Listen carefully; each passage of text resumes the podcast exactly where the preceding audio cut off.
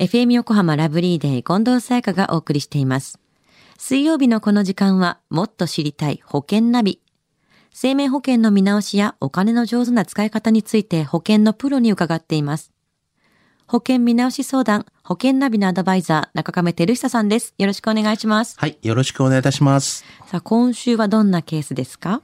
はい、えー今週はもう年末はですね、はいまあ1年の総決算ということで、まあ保険を見直すチャンスなんですよね。まあ、そういう方も多いでしょうね。はいそうですよね。うんで、今週はですね、3世代7人家族の保険見直しなんですね。おで、今回お客様になった、まあ、家族の構成を言いますと、はいあの、お父様が54歳。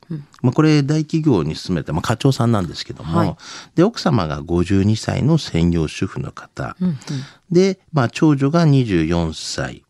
長男が11歳、次女が9歳っていうんですね。はい。離れてますよね、年はい、うん。で長女がもう24歳なんですけども結婚されていてですね、はい。長女のまあ旦那さんですね、こちらがもう30歳の会社員の方がいまして、まあそのご夫婦の2人には子供が2歳の子供が1人いるという、はい。あのまあ大家族なんですけども。サザエさんみたいな感じですね。そうですね、うんうん。はい。で、まあ、この場合どんなリスクが考えられるんですか？はい。まあ、大きなね、あ家族の場合には、こう、世帯主っていうのが、やっぱりこう、重荷になってるんですけども、はい。その世帯主のこう、定年後のですね、収入の大幅ダウンだったりとか、はい。あと、退職金のまあ支給がね、されるかされないかとか、長男、次女の教育資金だったりとか、あとはまあ、あの、世帯主のこう、介護だったりとか、まあそういったリスクがやっぱりありますよね。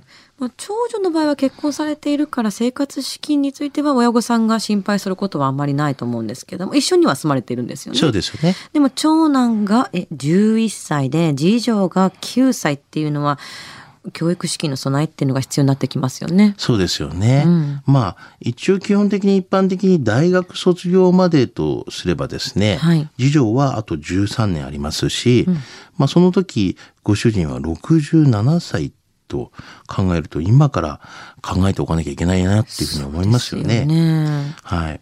あの、教育資金なら、まあ、学習保険と思うかもしれないんですけども、はい子供の年齢ですね、学習保険っていうのは加入できない場合がありますよね。つまり、自由に商品を選ぶことができなくなるっていうことがあるんですね。子供の年齢次第で入りにくい、まあ、入れない保険もあるんですね。そうですよね。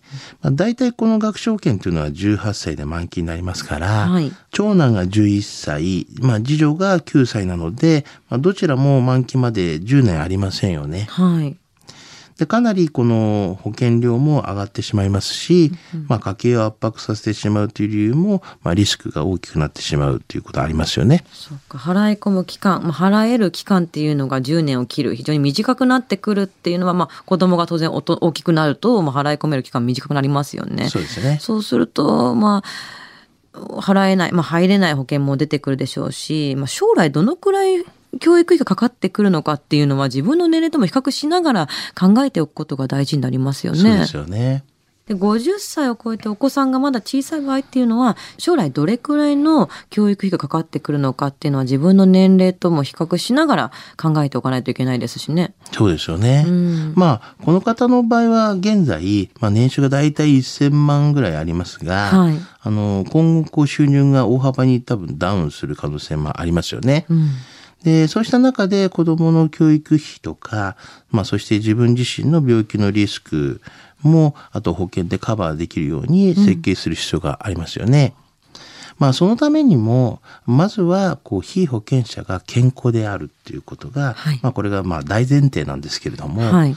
まあ病気をしたりすると保険に入りづらくなるので、うんまあ早めに保険見直しを、うん、しなきゃいけないなっていうふうには思いますよね。そうですね。これは早ければ早いほどって感じですよね。はい入れるもの自体もまあ絞られてきてるものもあるんですもんね。そうですね。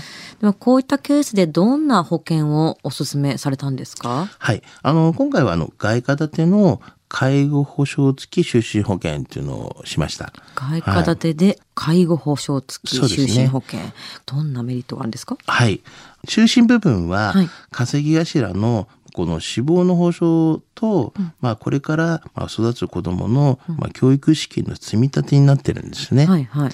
まあ、老後の介護とかですね、こう不安に関しては、この介護特約をつけているので、まあ、もし何かあった時に、こう一時金で払われるような形に保証されていて、まあ、全般に外貨建てっていうのは、まあ、利率が良いので、あの、いわゆる貯金代わりにもなりますし、あの、複数のこのお客様のこうニーズをクリアしてますよね。うんで、子供の部分のこの教育資金も、この積み立てのところから出すような形してますし、もともと入る保証額を少し、あの、上げているんですよね。はいはい、まあ、そういったような形ので、えー、お勧めをさせていただきましたね。うん。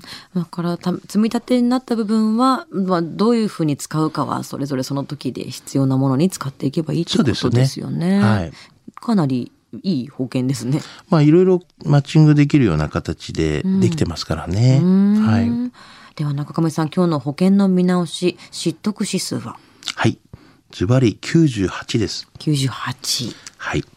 あの年末はこの保険の見直し時期でもありますし、はい、こういった家族構成や、まあ、その時それぞれのまあ年齢によってですね経済的なリスクっていうのは変わってきますよね。はいあの年末になると年末調整の、まあ、書類が届くかと思いますが、はい、まあ、その書類にご自身が今どんな保険に入っているのかが、まあ、記載されているはずなんですよね。うん、だから本当に必要な保険を見つけるための見直し、まあ、家計をまあ節約するための保険の見直し、まあ、どちらもこの季節にですね、まあ、取り込むと良いかもしれませんよね。はいあの、ぜひ、こういった、あの、年末にですね、ゆっくりして、まあ、考える時期がある時にですね、うん、ご自身の保険を見直してみてはいかがかなというふうには思いますよね。